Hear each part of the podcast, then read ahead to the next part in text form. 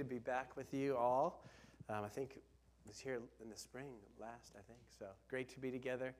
Um, yeah, I just, before we get into the word, I think a couple of thoughts that are just ruminating in my heart are number one, you know, you as a church have been really well led um, for the last, you know, 40 years.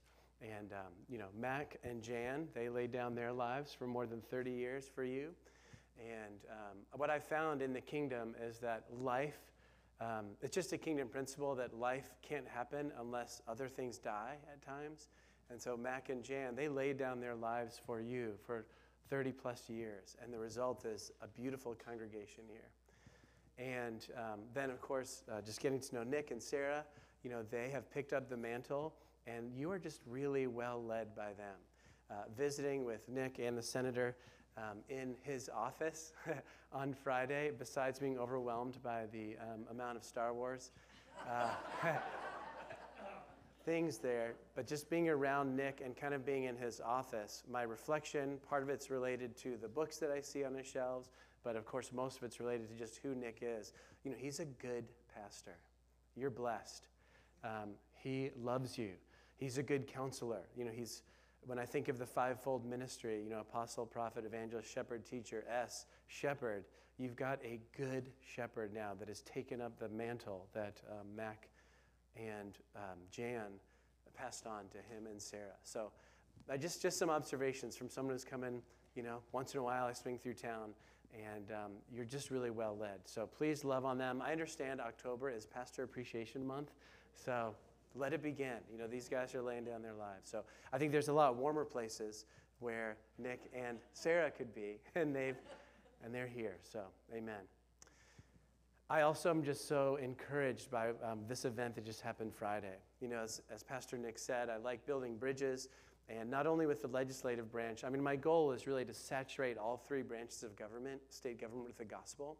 And so when it comes to the executive departments, you know, they're the ones that are tasked with a lot of the problems in our culture. So I think especially of DHHS, the Department of Health and Human Services, right? Poor, um, the commissioner, her name is Lori Shibinette, you know, she showed up on the job and then COVID hit, you know? And so, um, you know, the last year and a half for her have been quite uh, trying. But when I think about the events like what you just had with the Fostering Hope, it's the, these kinds of things. When I can head to DHHS and say, Do you know what? Do you know what the Church of Jesus is doing? They care about the things that you are tasked with. You know, foster. It's, it's foster care, it's adoption, it's behavioral health. As the governor said to a group of pastors in June, it's mental health. You know, the governor carries 1.3 million people on his heart, and regardless of what you or I think of him at any given moment politically, he really sincerely carries that. And so he told a group of pastors in June, I care about the mental health of the people of New Hampshire. What can you, church? He said to a group of 25 pastors, What can you guys be doing about it? So I love um, when you guys, when the church of Jesus reaches out, caring for the least of these, that's exactly where we can have these kinds of things that we read about in Genesis when Joseph was tasked with dealing with the biggest problem of the time, famine.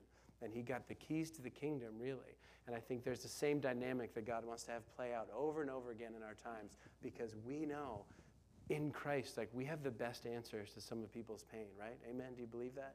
I think we do. So, so I just love being here because you guys are doing it. You guys are living the gospel in such a powerful way. So praise the Lord. Well, let's pray for our speaker today, and then uh, we'll get into it, okay? Lord, thank you for this morning. And thank you. This is the day the Lord has made. We rejoice, we're glad in it. And as we've already prayed, Lord, we just need your word. And um, as my own experience tells me, you know, sometimes preacher might be over here, but Holy Spirit, you're working something in me way over here. So that's just what I welcome today. I pray, Holy Spirit, you're our disciple maker. You're the one who has got us on your syllabus for each one of us of, you know, becoming more like Christ, entering into the whole process of sanctification. So that's my prayer today is that as we read the word together, God, each one in this house would be being discipled by the Holy Spirit directly. So, Lord, you let what needs to stick, stick, and what needs to fall by the wayside, fall by the wayside. We pray in Jesus' name. Amen. So, not only am I a flatlander, truth be told, from just west of Nashua, but I've actually only been in New Hampshire for about a year and a half and I'm enjoying that. Um, to wit, uh, just the other night, taking the dog out for a walk. You know, our days are getting shorter, and um, it's dark out, and I just am blown away by the canopy of stars that I'm under. It's really something that I've never experienced because I've always grown up, you know, suburbs of Boston, Mass, and just it's where I ministered in Beverly, Mass. So always were there streetlights and people. So now walking the dog and where we live in Hollis, just again, thank you, Lord. it's absolutely beautiful the scene that I see. You know, I've never seen that many stars. Um, just revealed to me in that moment, and um, the calm of it all, the quietness. You know, it's dark, but the stars are just sharp. And I just am like, thank you, Lord, this is so good. My next thought after that is this one, because if you can just nerd out with me, I know Pastor Nick will love this, because we, we, we, can, we can do um, galaxy kind of things together. But my next thought, when I look at all the stars, I just think, but things are not as they seem. I'm experiencing an incredible stillness, an incredible calm, Everything, things, everything seems very peaceful and very at rest to me. But I just am aware of the fact that there's a lot of motion happening in our universe. And so, to nerd out a little bit, I had to say, how much motion is going on right now? The first fact that I came to was here we are, we're at about, you're at 44 degrees latitude. So you're about halfway between the equator and the North Pole. Do you know that on the Earth, right now, we are moving at about 700 miles an hour, the rotation of the Earth around its own axis, like just us sitting here, right? I'm experiencing this calm, peaceful moment, but I know I'm moving fast. That's, you know, most jetliners travel at about 550, 560, 600 miles an hour. So we're going, I'm going faster than a jetliner right now as I'm just on the earth with my dog, experiencing peace and calm. And then, of course, add to that the fact that our earth is rotating around the sun. That's pretty fast as well. um, we're actually moving. So, right now, our Earth is moving at 19 miles per second around the sun. That's about 67,000 miles an hour. Right? These are numbers like we really can't comprehend, right? And then to add one more fact in that, you know, when you think of the Milky Way galaxy, it's that crazy spiral. So our whole solar system, so our sun, the Earth, the other planets. Poor Pluto got kicked out a few years ago. But that whole solar system, we are moving around this spiral at about another number that just we can't understand. It's 514,000 miles an hour. Now, it's going to take us 230 million years as our whole solar system to take one swirl around the galaxy. But that's a lot of motion. And I know there's actually more going on than just that. Those are kind of the three basic ones. So things are not as they seem. I'm experiencing total calm, total stillness, but yet in God's wisdom and creation, we are cruising. And what I'd like to suggest today is I'd like to suggest kind of an opposite, um, just I want to take that analogy in reverse right now. That right now, you know, the whole, our whole culture is just in uh, disruption, emotion, if you will, uh, a um, birth pains, if you will, like things are crazy right now, right? Culturally, things are just out of control. You know, a lot of us were experiencing a lot of fear and a lot of concern because of what's going on. But remember what we learn in Psalm 2 the nations rage, but what's God doing? He's sitting in heaven, He's laughing, He's, he's, he's relaxed, He's not surprised. And so things are not as they seem. And so, what I want to suggest to us today is if things are not as they seem, meaning things are crazy on the earth, culturally, the, the uprising is, is just unbelievable. But what should we as God's people be thinking? What should we be believing? What sh- how should we be acting if it's true that kind of the stillness that I, incur- that I experienced just last week walking the dog, if that is more true, than the craziness that we're seeing on the world. How should we believe? How should we think? How should we be acting right now? Amen? And I believe God has a word for us on this. And we're going to take it from a situation that the Apostle Paul experienced, where things were not as they seemed. Because we're going to look at Philippians, as we've noticed, and Paul is imprisoned. Most likely, history tells us that he was most likely in Rome. Some people say he was in prison in Ephesus. We're not quite sure, but all the most indicators point to Rome. So Paul's imprisoned in Rome, and it would seem that the gospel is chained up. it would seem as if Paul's work is done. But on the contrary, Paul's situation in this Roman prison actually means there's a lot of incredible stuff going on. Amen? Are you with me? Amen. Things seem crazy with us, but guess what? God's on his throne, Spirit of God's moving. I think this is the church's finest hour. That's not just a preaching point or to get you excited. I really believe in the core of my spirit. My soul feels a lot of the anxiety that you feel most of the time. But deep in my spirit, I believe because I read the Bible and I have God's Spirit, I believe that God knows exactly what He's doing. And with 8 billion people on the planet, He's not just going to forsake us. Are you with me? So Paul's in prison in Rome and he gets a visit from a friend named Aphroditus. Sorry, Epaphroditus. sorry, we're not doing um, mythology and Greek gods. Sorry. my kids are homeschooled, so we're doing, we're doing Greek gods. That's my excuse. It's also why you never know what color things are going to come out of the printer because um, we do homeschooling. So um, Epaphroditus comes and gives Paul encouragement from the church in Philippi, that's kind of northeast Greece, that he had planted several years before. And Epaphroditus brings both good news and bad news. The good news is the church is alive. I mean, they're, they're, they're kicking. God's good. Spirit of God's on them. But the bad news is they're pretty besieged by divisiveness. They are very divided. They have different things that are causing them to uh, faction off. And so Paul's pretty discouraged by this. And so his response is this letter that we have, Philippians, that he sends Epaphroditus back and says, okay, bring this message back to the church in Philippi that I love. So it's really as a love letter. It's not a, as much of a theological treatise as, say, the book of Romans is, but this is Paul's, you know, as you experienced love from Mac and Jan and now Nick and Sarah, they just love you, and so they're speaking truth and love to you. This is the kind of letter we're reading. We're reading the Paul saying, I love you, but, but get in line. and again, out of that, we're going to get this sense that things are not as they seem. God's still in charge. So, Philippians 1 27 to 30. Let's read these four verses, and we're just going to walk through them together and uh, see what God does. Paul, um, yeah, let's just start it. He says, Only let your manner of life, I'm reading from ESV, your translation might be a little different, but only let your manner of life be worthy of the gospel of Christ, so that whether I come and see you or I'm absent, because, you know, Paul doesn't know at this time whether he'll ever be back, I may hear of you that you are standing firm in one spirit, with one mind, striving side by side for the faith of the gospel, and not frightened in anything by your opponents this is a clear sign to them of their destruction, but of your salvation, and that from God. For it has been granted to you that for the sake of Christ you should not only believe in him, but also suffer for his sake, engaged in the same conflict that you saw I had, and now hear that I still have, because he's in prison. Now remember, before this, Paul has said, I know that God's working in you to finish what He started in you. God's sanctifying you.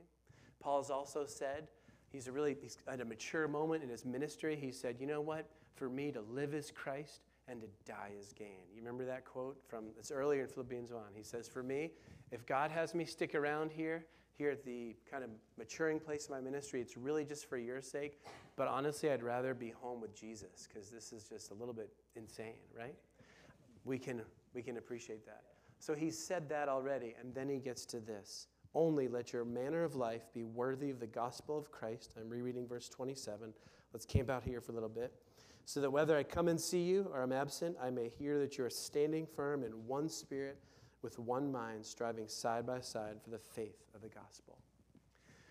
I love looking at different translations to see how they translate manner of life. Because that Greek word is actually the word politeuomai Polit euamahi. Polit, which we get the word politics or polis, polis, you know, like the city state from. So Paul starts out by saying, let your manner of life, let your citizenship, let the way that you engage with the culture around you be worthy of the gospel of Christ. And so what I take that from that right away is for us, hiding our heads in the sand right now is not an option, right? Our world is erupting and all sorts of erupting and all sorts of crazy. But what is not an option for us is to not engage. Because Paul is saying, let your manner of life, let your citizenship, let how you engage in the culture, let it be worthy of the gospel of Christ. And then I hear of you guys having an event like you just had on Friday. Um, I'm trying to, the Fostering Hope. I'm trying to read your, your t shirt. the Fostering Hope event. And I say, yes, praise the Lord. Because how we engage with our citizens, with our citizenship, with what's going on in the world around us, it matters.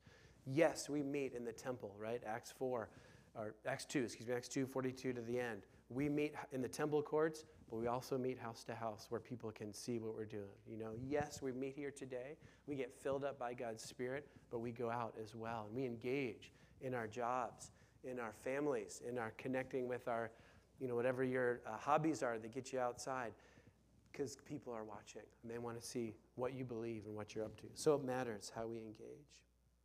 Amen?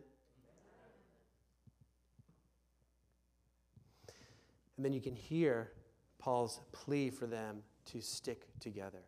It says, I want you guys to stand firm in one spirit with one mind, striving what? Against each other? No, striving side by side for the faith of the gospel.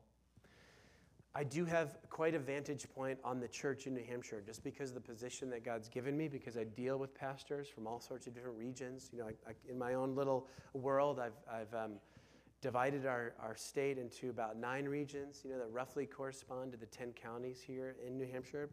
But man, this last year and a half, I think for every pastor has been a hard year and a half. Because guess what? You all have some pretty strong opinions about things. and this body of Christ in New Hampshire has some strong opinions about things, as you should. I don't fault your strong opinions. My wife and I have our strong opinions also. But what we must not do is we must not allow, as the body of Christ, whatever we think about vaccines, whatever we think about masks, whatever we think about school right now, and please do be involved in school board. Please run for school board. It's needed desperately today. Please run for your library commission. These are all the places where the battles are being waged. Do be in those places. But let us not, as we wage those battles, as we share our different opinions about things, we must remember first things or first causes. And for us, the first cause is Jesus Christ and Him crucified. Are you with me? Amen. And so we've got, this is a season where the church has to take extra care to not let us be divided on these things. Amen? And that means you'll be inconvenienced. That means you'll be annoyed. I may be annoyed at my own home church's leadership team from time to time. But what I will not do is I will not let our differences about vaccines, masks, schools, all this, I will not let that come to the table. When we celebrate communion together, we are celebrating the Lordship of Jesus Christ, the fact that He's returning again, and we who are very different as a people have been made one because we've been reconciled to God, which none of us deserve. Are you with me? So you hear Paul saying, guys, stop striving against one another, but instead get side by side and strive against Ephesians 6, all the principalities and powers of the world that are seeking to steal God's inheritance at this moment. Amen? The battle's on because the costs are high. The battle's on because the reward is high. Are you with me? There's a bunch of people that are coming into heaven in these next years, and the devil's not happy about that. And so, what does he do? The devil's business is just mutually assured destruction, right? That's what he does. And even as I start to think about the, the similarities between now and the 1930s, 1940s Western world, you know, just we look at World War II and we think, how in the world did that go on? Well, I think history is going to look at us and go like, how in the world did they let that happen, right? We are in an unusual time. I feel like we're at a once in a century crazy time. We must have courage. We must not be divided as the body. Are you with me? Amen. So, we seek unity through in Christ, though many things are pulling us apart. We strive side by side. That side by side striving is a word in Greek, syntheleo. Again, you hear synth like synthesis. We go together and we strive together for the faith of the gospel, right?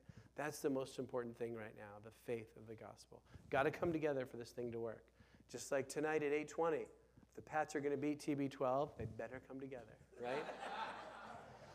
we'll see what Bill and the team can do. Or if you're a TB12 fan, we'll see what the Bucs can do. But either side, no matter what TB's health is, they've got to pull it together, right? They've got to get against the one enemy together and they'll work it out. Okay, amen. Let's keep going. Verse 28. and not frightened, so picking up, it's mid sentence, but a new thought here.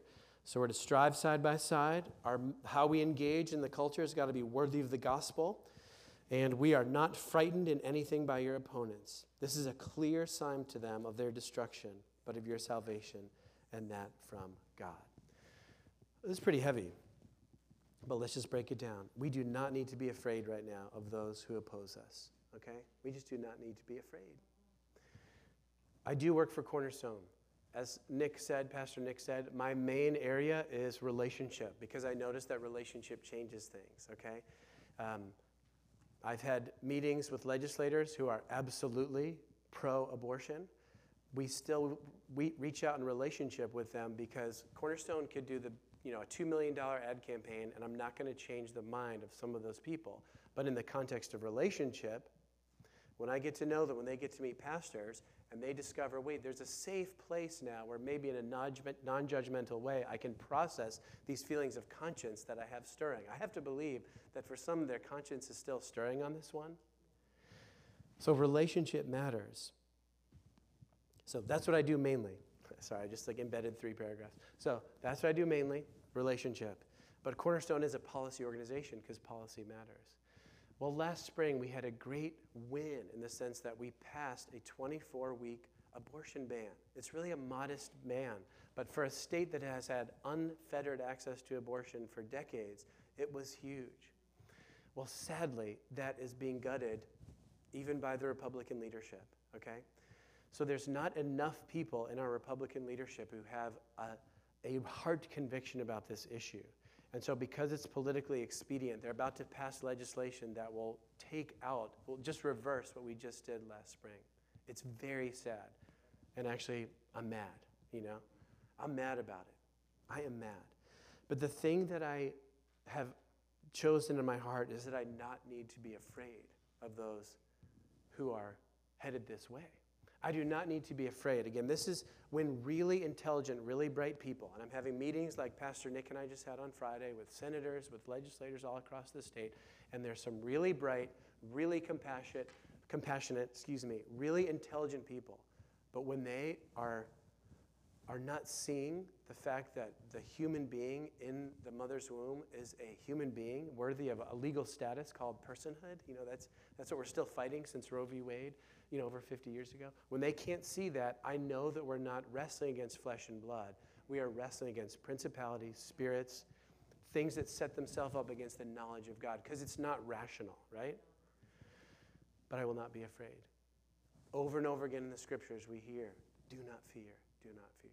And so to you and me, I know that we're the cultural, like, clowns in the room right now, right? Because of the things we believe, because we believe that God's the one who made men and women. Because we believe that life begins in the womb. Because we believe these things, I know we're the village idiots, but we will not be afraid.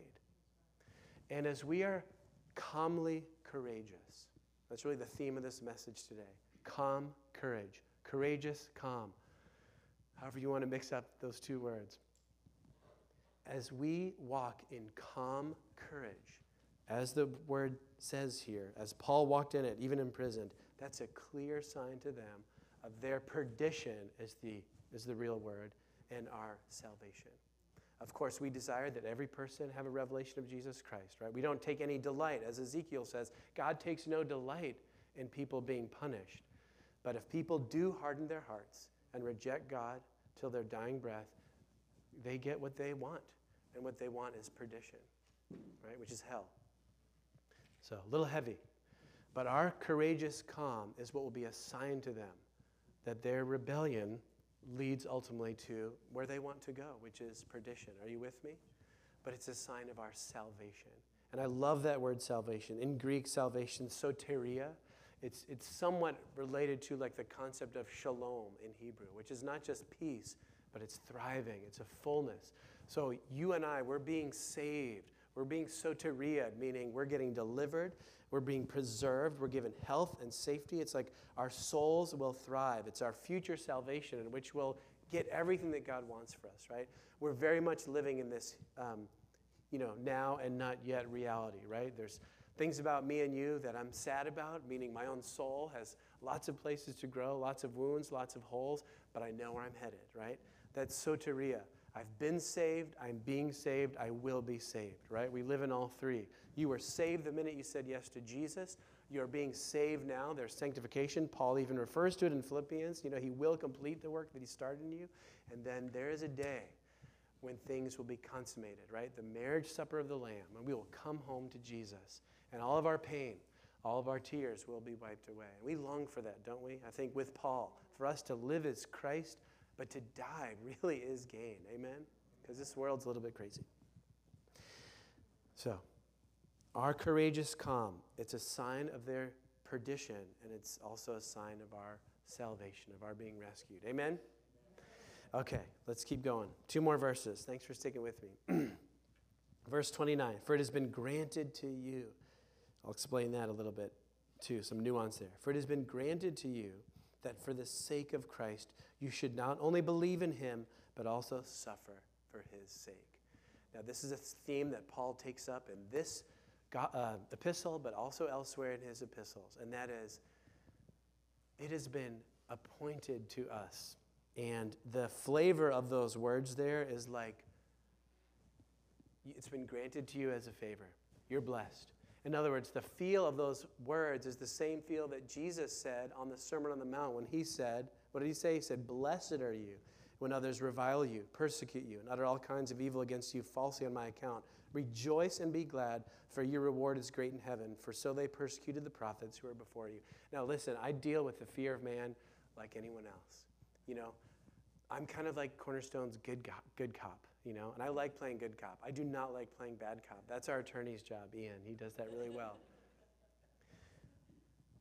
and yet, I have to remember that when suffering comes, personally, when suffering comes because of positions we take, I can, Lord, work this in me by your Spirit, but it's been granted to me to suffer for the sake of Jesus. Right? Elsewhere in this letter, Paul says, some of the best passages in Philippians, right? Later in, in, Philippians 3, he'll say, I count everything as loss because of the surpassing worth of knowing Jesus. For his sake, I've suffered for the loss of all, excuse me, I've suffered the loss of all things, count them rubbish, in order that I may gain Christ and be found in him. And in Colossians 1:24, Paul says, I rejoice in my sufferings for your sake, and in my flesh I'm filling up what is lacking in Christ's afflictions for the sake of his body, that is the church. And I would suggest to you today that still, you know, think the, it, this curtain has, hasn't closed yet on human history, has it? So I would suggest that there's still some of us in the same vein as Paul, where we are filling up some of the sufferings of Christ it, for his body until everything's cl- closed up. And it's a gift. You see what I'm saying?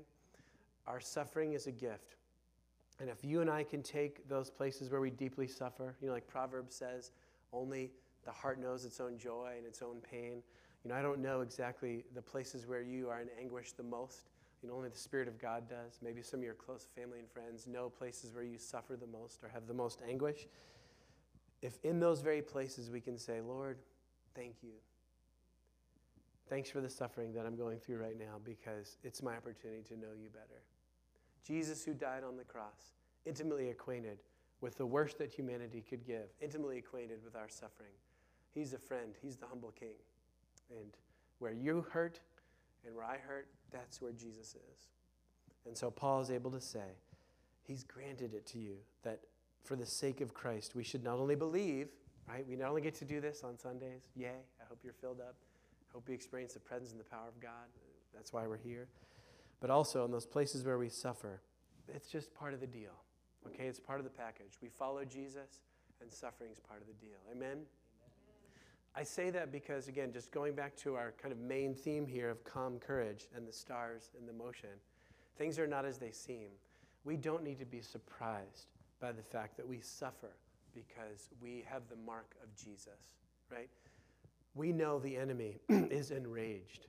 Okay, we feel that more. I think, I think more than in my little brief lifetime, I sense the rage of the enemy more than ever because of the, you know, the enemy's given voice. You know, people are, people, human beings are mouthing the rage of, of the enemy now, right? It's, it's so sad when we see, you know, otherwise, again, normal, kind of compassionate human beings all of a sudden get really weird in our public sphere, you know, demanding perversion, demanding, you know, just rebellion.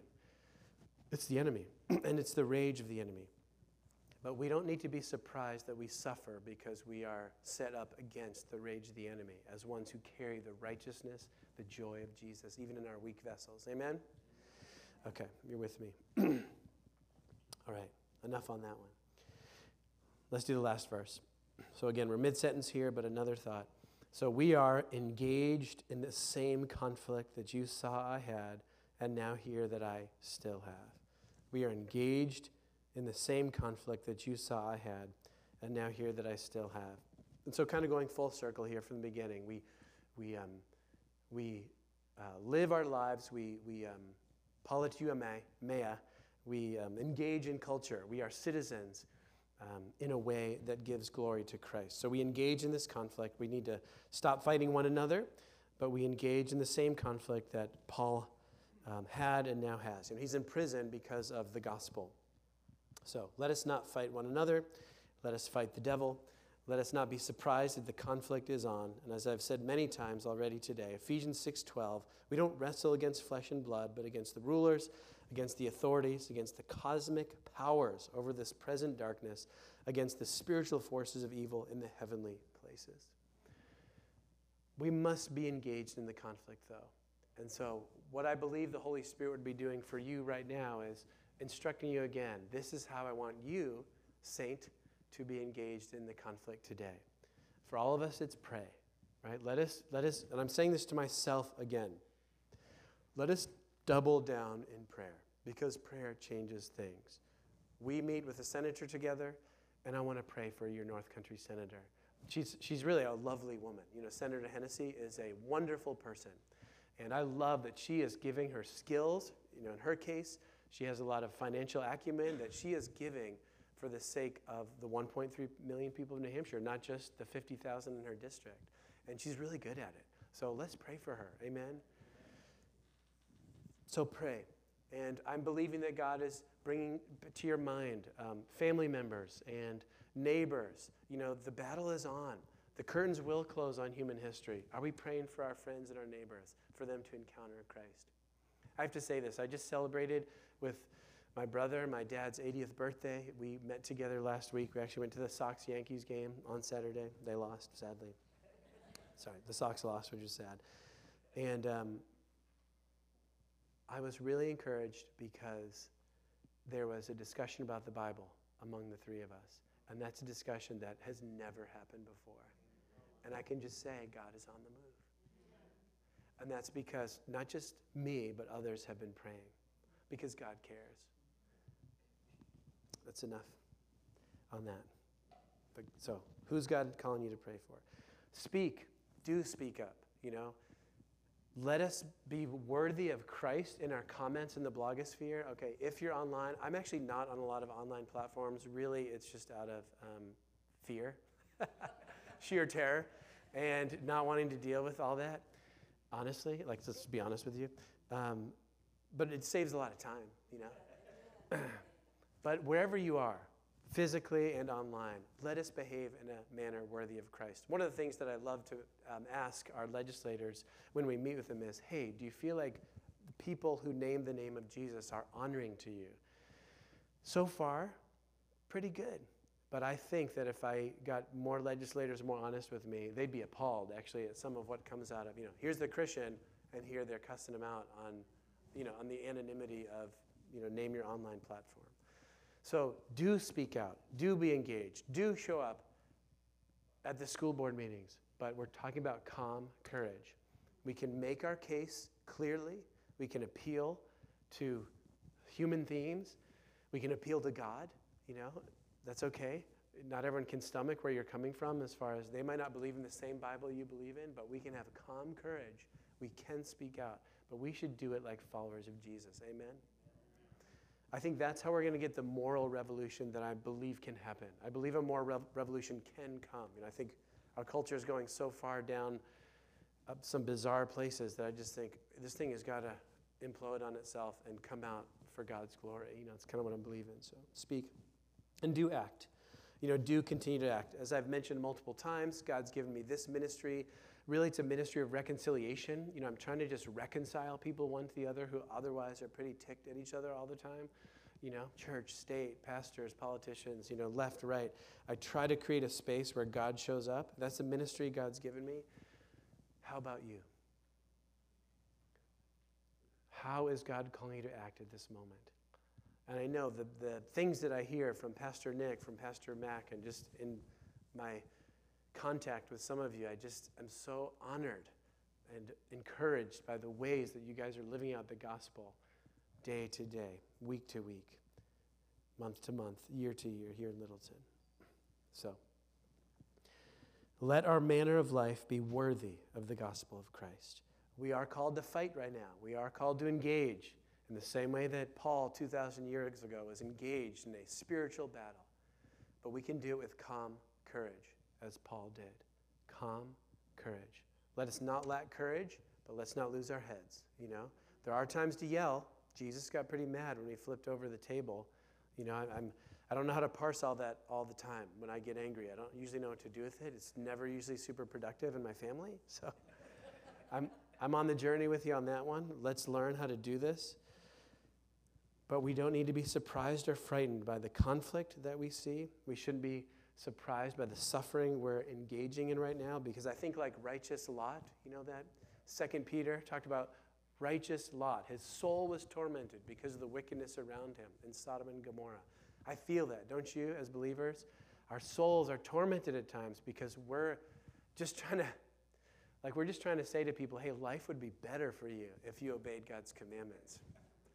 You know, that's kind of just what we're trying to say here. And yet, we are, um, we're mocked.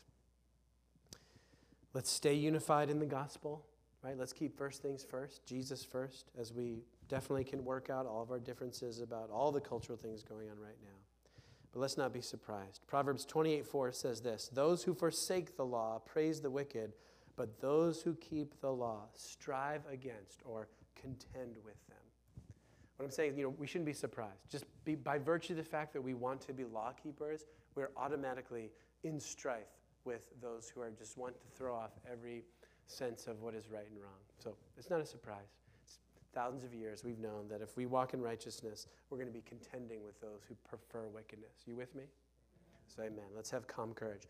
Well, let me pray. It's just been, it's good to be with you. Let me know how I can serve you. Um, let's pray for calm courage and let's just receive it by faith. Amen.